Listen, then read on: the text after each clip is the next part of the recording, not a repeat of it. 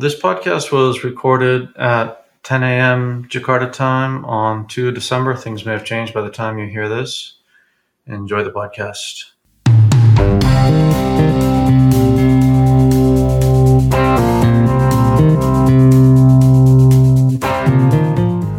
This is a special edition because of the uh, fast moving developments with regard to the Omicron variant of the COVID 19 virus and reactions uh, by the government of Indonesia and other countries in the region. We've uh, conducted an interview with the South and Southeast Asia analyst for the Eurasia Group, Peter Mumford. And uh, that follows, where uh, we will uh, discuss the uh, developments and implications and some of the scenarios that uh, may lie ahead. Indonesia, in particular, has increased its travel quarantine period for incoming visitors from three days to seven days. And just uh, this morning, the coordinating minister, Luhut Panjaitan, announced that the period will increase further to 10 days. So uh, that's an example of the type of uh, measures that some governments in the region are taking. And this uh, is happening despite uh, very low transmissions to date, still currently in Indonesia for COVID, with the latest uh, data through 1 December showing that uh, case detections nationwide are still declining, uh, falling 10% week on week. Uh, but there's a, a expectation that uh, this could turn around with uh, the inevitable arrival of the Omicron variant and also the upcoming uh, end of year holidays, Christmas and New Year's, which are likely to prompt increased social mobility and uh, the risk of further transmissions. So, without further ado, the uh, interview with uh, Peter Mumford.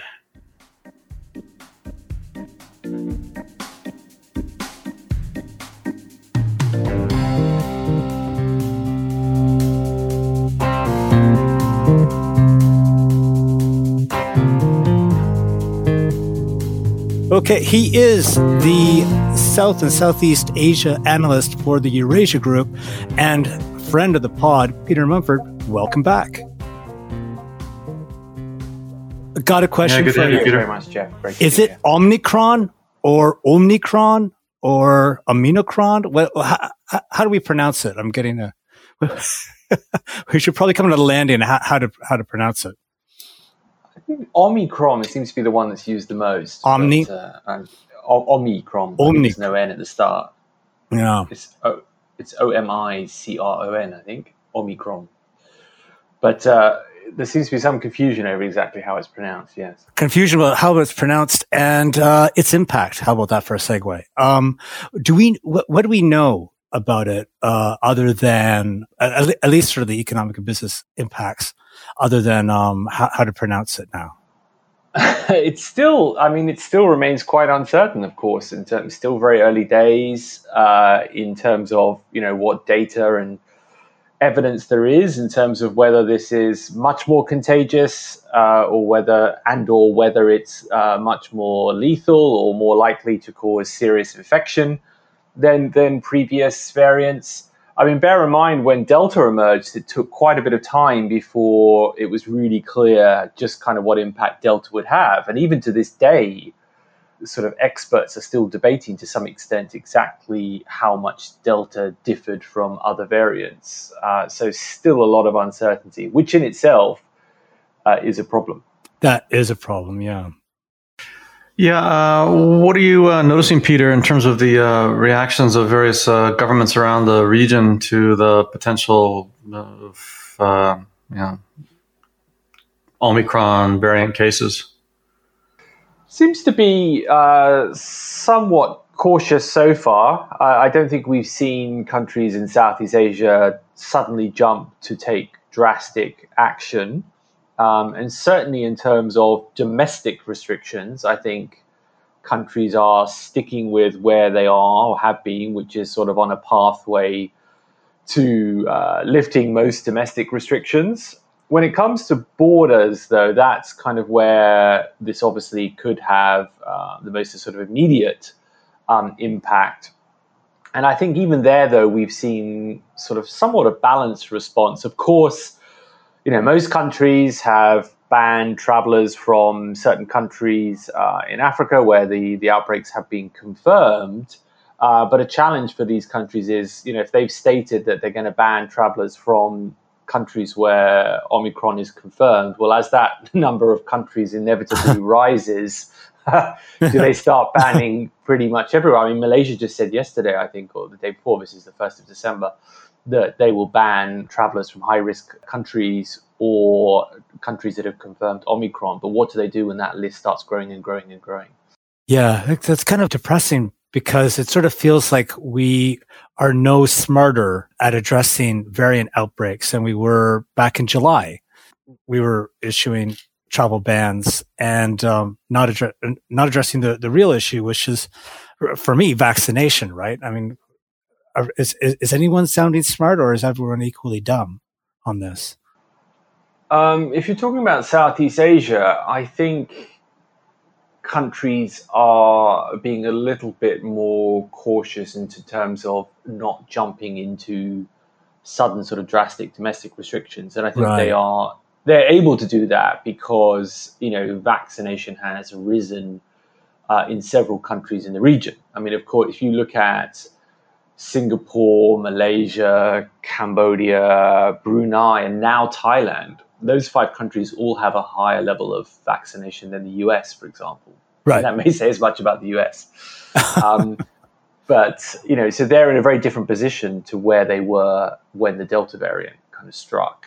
Um, and, you know, other countries are further behind, such as Indonesia and the Philippines um, and Vietnam, but they are, you know, to relative degrees catching up as well. So, you know, the region is in a, a better place. The other factor, of course, is that you know as time has gone on, um, the economic sort of costs of COVID nineteen have, of course, built up, and the scope for countries to sort of proceed with uh, fiscal or monetary stimulus is gradually reduced as well. So, you know, countries across the region really cannot afford to do very drastic domestic movement restrictions um, again anytime soon. I mean, what we're seeing so far really is tweaking of reopening plans where they are happening. Um, in, for, example, in sort of Thailand uh, and Singapore, which are the two countries that have made the most progress so far in reopening. I mean, in the case of Thailand, it's very slight tweaking. Tweaking, it's sort of saying, well, the, the test that you do on arrival uh, will not be changed as we planned in the middle of December. So you still have to do this kind of what they call like a one night quarantine, effectively um, until you get your test results. In mid December, they were thinking of changing that to a, a, faster type of test where you wouldn't have to have like a one night pre booked or whatever. Uh, and they've now scrapped that. But that's a very minor tweaking in the scale of things. Um, and similarly in Singapore, you know, they've delayed launching uh, a few new vaccinated travel lanes to some countries in the Middle East. Uh, but they actually, on the day that Omicron news broke, they proceeded with with announcing new vaccinated travel lanes with a few countries uh, such as uh, Thailand, um, and Fiji, and Sri Lanka, and a few others. Elsewhere in the region, I think those countries that haven't really got very far in reopening, such as Indonesia, Philippines, uh, this has sort of given them more pause for thought. So it could further delay um, sort of what's happening in those countries. So um, stay the course, really, is what, is yeah. what, what you're seeing. Yeah. Exactly. Peter, I always like to uh, focus on the worst case scenario. And uh, in this case, if uh, Omicron were to evade uh, vaccines or maybe even cause reinfections uh, among people who have already had COVID, then what, uh, what, what would we be looking at then over the next few months in Southeast Asia in, in that scenario?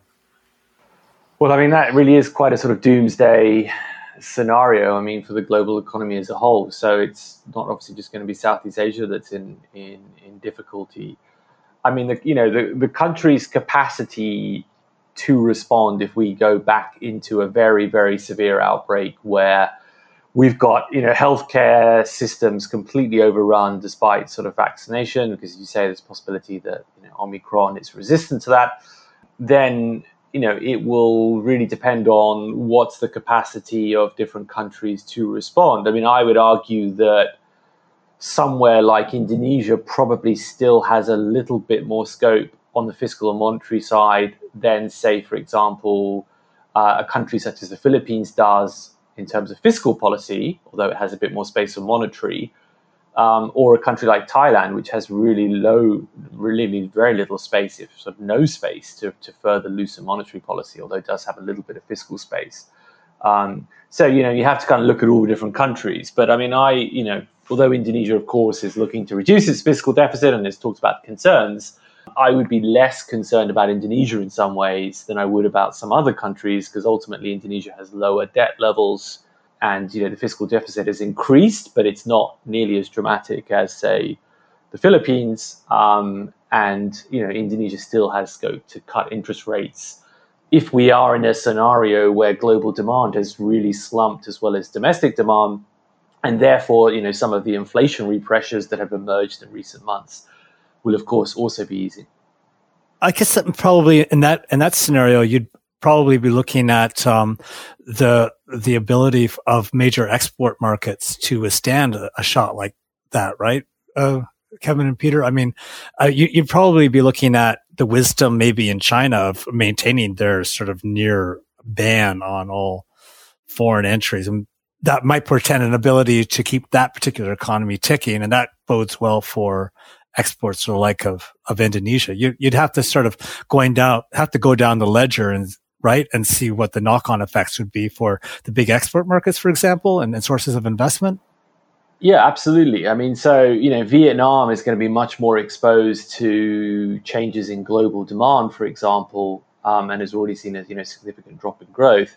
Whereas, of course, um, you know, when it comes to tourism, for example, you know, Thailand is by far the most exposed. Right. In, in, in Southeast Asia. So, for Thailand, if you know Omicron really results in global travel, you know, sort of stopping again, essentially, or being severely delayed, then Thailand is in real difficulty because it was barely growing this year as it is. I mean, close to zero percent growth, and it it was already being relatively cautious in its expectations of tourist recovery next year. Um, but it really needs tourists to come back soon um, because it is running out of you know options. Um, and then you get into the space of when we think about the implications of this doomsday scenario is you know do we need to reassess our views of the political and geopolitical implications?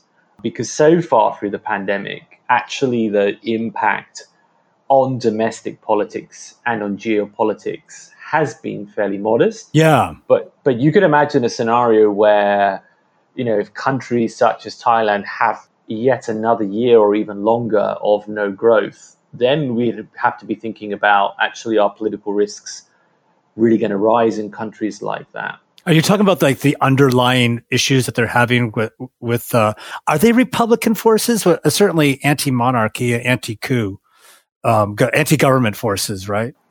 Yeah, I mean they would they would argue. So the protesters would argue they're not pro Republican, they're just pro reforming the monarchy. Right, okay. Um, and the kind of establishment would argue that they are they are sort of a Republican threat, if you like. Right, right, right. Um, and therefore be have to kind of be quashed. But yeah, I mean, there there are sort of mix of people who are angered at the sort of military-backed government, um, and people who are calling for uh, changes to the to the way that the monarchy operates.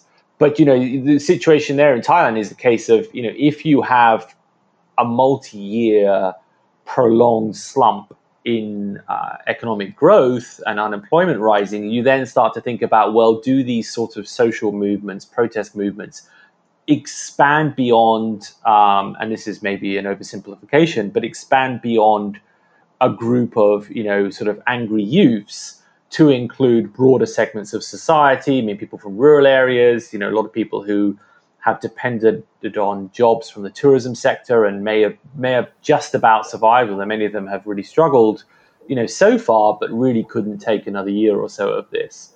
Um, so I think you know we have to sort of look at those social movements. How about the, from the standpoint of vaccine supply? Do you anticipate impacts for Southeast Asia in the event that uh, Pfizer and Moderna need to uh, retool their production lines to adjust to Omicron, or is that somewhat irrelevant for the region because those vaccines are not really abundant in Southeast Asia to begin with? Yeah, I mean it, that's a very valid point. I mean, I think that arguably that will apply to the whole world, of course, um, and you know, it could be for Southeast Asia, it could be exacerbated by the fact that um, you know if Omicron concerns grow, uh, then there will be you know sort of more focus on, as you say, uh, changing uh, the vaccines and then doing another round in, the, in in sort of US and Europe, or and or doing booster shots. So that will inevitably somewhat affect the supply to Southeast Asia and other emerging markets. Um, but again, I mean, countries in this part of the world are using different vaccines to different degrees. I mean, as you know, Indonesia has used Sinovac very heavily, but has been diversifying its supplies. Whereas, you know, Thailand is using uh, AstraZeneca a lot, but also has a sort of mix. And Pfizer and Moderna are being used quite significantly across the region uh, as well. But if we're in that situation where vaccines need to be reworked, then, you know, the whole world is in a, in a tricky situation or faces mm. delays. Can, can I jump in there on, on vaccines? And, um, well, actually, it's not really about vaccines. It's just sort of like your sense of, of public sentiment. Like, you know, governments, um, on the one hand would be loath to issue any more movement controls, um, because there's not a lot left in, in, in the bank. But I wonder also, it's just, are, is, is the public just sick of this? Like, could we expect widespread demonstrations and just uh, a refusal to to go along with another ppkm like in like in Indonesia? Like, I I, th- I think that the overall people are pretty fed up. Yeah, I think that's fair to say. I mean, it's definitely a risk. I mean, I would probably see it as less of a risk than in Europe or the US. Oh wow! But you know, certainly you could see resistance. I mean, I think you know, in the case of Indonesia, I mean, as we know, you know, Jokowi has been pretty against uh, tough lockdowns anyway. So it would really have to be uh, a very severe situation, I think, before Indonesia does, you know, much more sort of draconian uh, restrictions than it has done so far, given that it's avoided it even in previous kind of, you know, crises during this during the pandemic. But yes, I mean, social sort of tolerance for for lockdowns um, and you know the impact on mental health and, and other kind of health issues of course has been you know very significant. Yeah fortunately um, indonesia has uh, high commodity prices right now so yeah, yeah, like you mentioned the government could afford to mitigate the impacts and uh, disperse uh, social assistance again which would uh, help you know, change the mood but um, that's all going to hinge on commodity prices, really. Uh, which well, I was going to say, yeah. I mean, if we're if we're in a doomsday scenario of yeah. Omicron yeah. doomsday scenario, then I suspect global commodity prices will be hit pretty badly as well if global demand slumps. Yeah. So uh, it may well have that. But I mean, financial markets will, of course, uh, change their expectations um, and tolerance for increased spending if the situation changes as well. Um, and I think, you know, this is where things such as the recently passed uh, tax reform bill in Indonesia will help.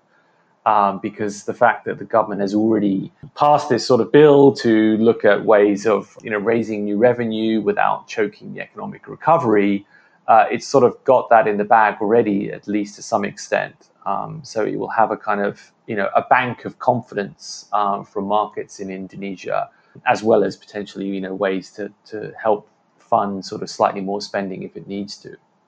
So I think on that front, I do see Indonesia actually in a slightly better position than than some other countries in the region. Indonesia has to host the uh, G20 um, starting now for the next uh, 10 or 11 months. And at the same time, the uh, travel quarantine for incoming visitors is increased to uh, seven days and possibly uh, further to 10 days, uh, according to some reports. So, how do you see the G20 unfolding in, in, under, under, that sort of uh, framework? Yeah, I mean, some some people say the reason that Indonesia has been slower than other countries in Southeast Asia to look at reopening uh, is because that the government is so worried about another spike in cases and that disrupting uh, its sort of G20 chairmanship uh, and sort of it hosting events in Indonesia. Um, you know, other factors, of course, include the fact that it's less dependent on travel and tourism than other countries in the region. Um, I mean, my own view is that the current system is a bit somewhat sort of hard to fathom because it's sort of this quarantine that's at a halfway house that doesn't seem quite long enough for public health needs, but is long enough to deter a lot of travelers, um, although they have now extended it. So, yeah, I mean, G20, I mean, if it has to end up being virtual, of course, that's you know happened before uh, for a lot of international summits. I mean, it would be disappointing for Indonesia and some to some extent. Um, as we all know, that Indonesia doesn't always get the level of international attention that it arguably deserves uh, and merits, given its size and importance. Um, and hosting G20, of course, followed by ASEAN chairmanship the year after, um, gives it sort of a bit more of a global platform. So it would be a shame if you know world leaders won't be meeting in Indonesia next year. Right. Yeah. let's say that's only a doomsday scenario. I mean, hopefully that that won't materialize. Yeah, it's uh, you know, probably more likely that Omicron will prove to be you know susceptible to uh, you know, vaccination, such that cases are not so severe, at least, or uh, the incidence of breakthrough cases is just uh, somewhat higher with the Omicron variant than it is from the Delta variant. So, yeah, I mean, I think certainly the you know the views of the Eurasia Group health experts is you know to quote a recent article, you know, don't it's not time to jump out the window at the moment, um, and you know not to kind of not to panic just yet. Um, we have to wait and see. Peter, have you had any uh, chance, by any by any chance, to look at the data from Chile, um, which I know is uh, far away from Southeast Asia, but I think it's the um, the one significant country that's uh, relied extremely heavily on Sinovac, and um, I just I think it's remarkable that Indonesia has been able to bring its uh, transmissions down to such an extremely low level, uh, with um, you know based on I think eighty percent plus use of Sinovac for its vaccine supply. And um, I wonder what the experience is in uh, Chile, or, or, what you what you think about uh, Sinovac in general. Yeah, I haven't. I mean, I haven't looked at Chile in, in closely, uh, to be honest. Um, in terms of Indonesia's transmission, yes, it has been quite remarkable. I mean, testing is very low in Indonesia, so that you know it's uh, obviously, there's going to be significant underreporting, but nevertheless, it's clear that the healthcare system is not under severe strain, at least compared to what it was before. Um, I mean, across the region as a whole, cases have come down quite sharply. Um, Vietnam being an exception and a noteworthy one, given its sort of role in supply chains. Although I think the high level of vaccination in targeted vaccination in certain areas in Vietnam should protect supply chains to some extent, um, unless we are in your doomsday scenario. Um, hmm. But yeah, in Indonesia, so I think it has been successful. I mean, it, it may tie back into what we've been talking about, which is the fact that Indonesia has largely kept its borders closed. And that may be indeed why um, the government is so reluctant to, to push ahead with, with reopening, um, because it's sort of, you know, having recovered so successfully uh, from the crisis, you know, several months ago, it's sort of loath to uh, throw all that progress out the window by reopening, you know, prematurely. Yeah, well, I was just wondering about capacity to to deal with um, sudden surges in the in healthcare uh, systems in this doomsday scenario, which you know hopefully it doesn't happen. Um, pray it doesn't happen. Um, would we expect to see people uh, on the pavement outside hospitals again, like we did in Yogyakarta back in July, uh, governments building out uh, th- their capacity to deal with surges. I mean, other than the vaccinations, or the higher in- level of vaccinations, what difference on the health services me- measure is there between now and last July? I think you know, obviously, a key focus has been on boosting oxygen supplies uh, and capacity on that front. And I think you know the government has um, made a, a, lot of a lot of progress, um, and obviously getting more sort of um, backup ICU bed capacity. So it's definitely, I think most countries are now in a better position on that front compared to what they were um, before. Okay. I think the other thing, I mean, thinking about Kevin's question on vaccines, the sort of, you know, it, it is an interesting one because it's not just a question about, you know, there were concerns about Sinovac uh, before, yet Indonesia has a very low sort of caseload, despite the fact it's heavily relying on Sinovac. It's yeah. also that Indonesia has a very low caseload, despite the fact it's got a very low level of vaccination. And, yeah. you know, it's only a third of the population as of the end of November are fully vaccinated, which by ASEAN standards even is quite low. I mean, it's one of the lowest. It's only, I think, the Philippines and maybe Myanmar uh, that are lower than, than Indonesia. Um, so that in itself is interesting. I mean, we know there's this theory that a large percentage of the population were previously infected, given high levels of underreporting. So maybe natural antibodies are higher in the Indonesian population. Um, but that's also, I think, you know, interesting to know. Yeah, it's pretty pretty extraordinary circumstance. Okay, well, that's great, Peter Mumford from Eurasia Group. Thank you very much. Thanks very much. Thanks, Peter. We we could talk all day if you like. We could talk for another hour. I'm sure you got other things to do. Thanks very much.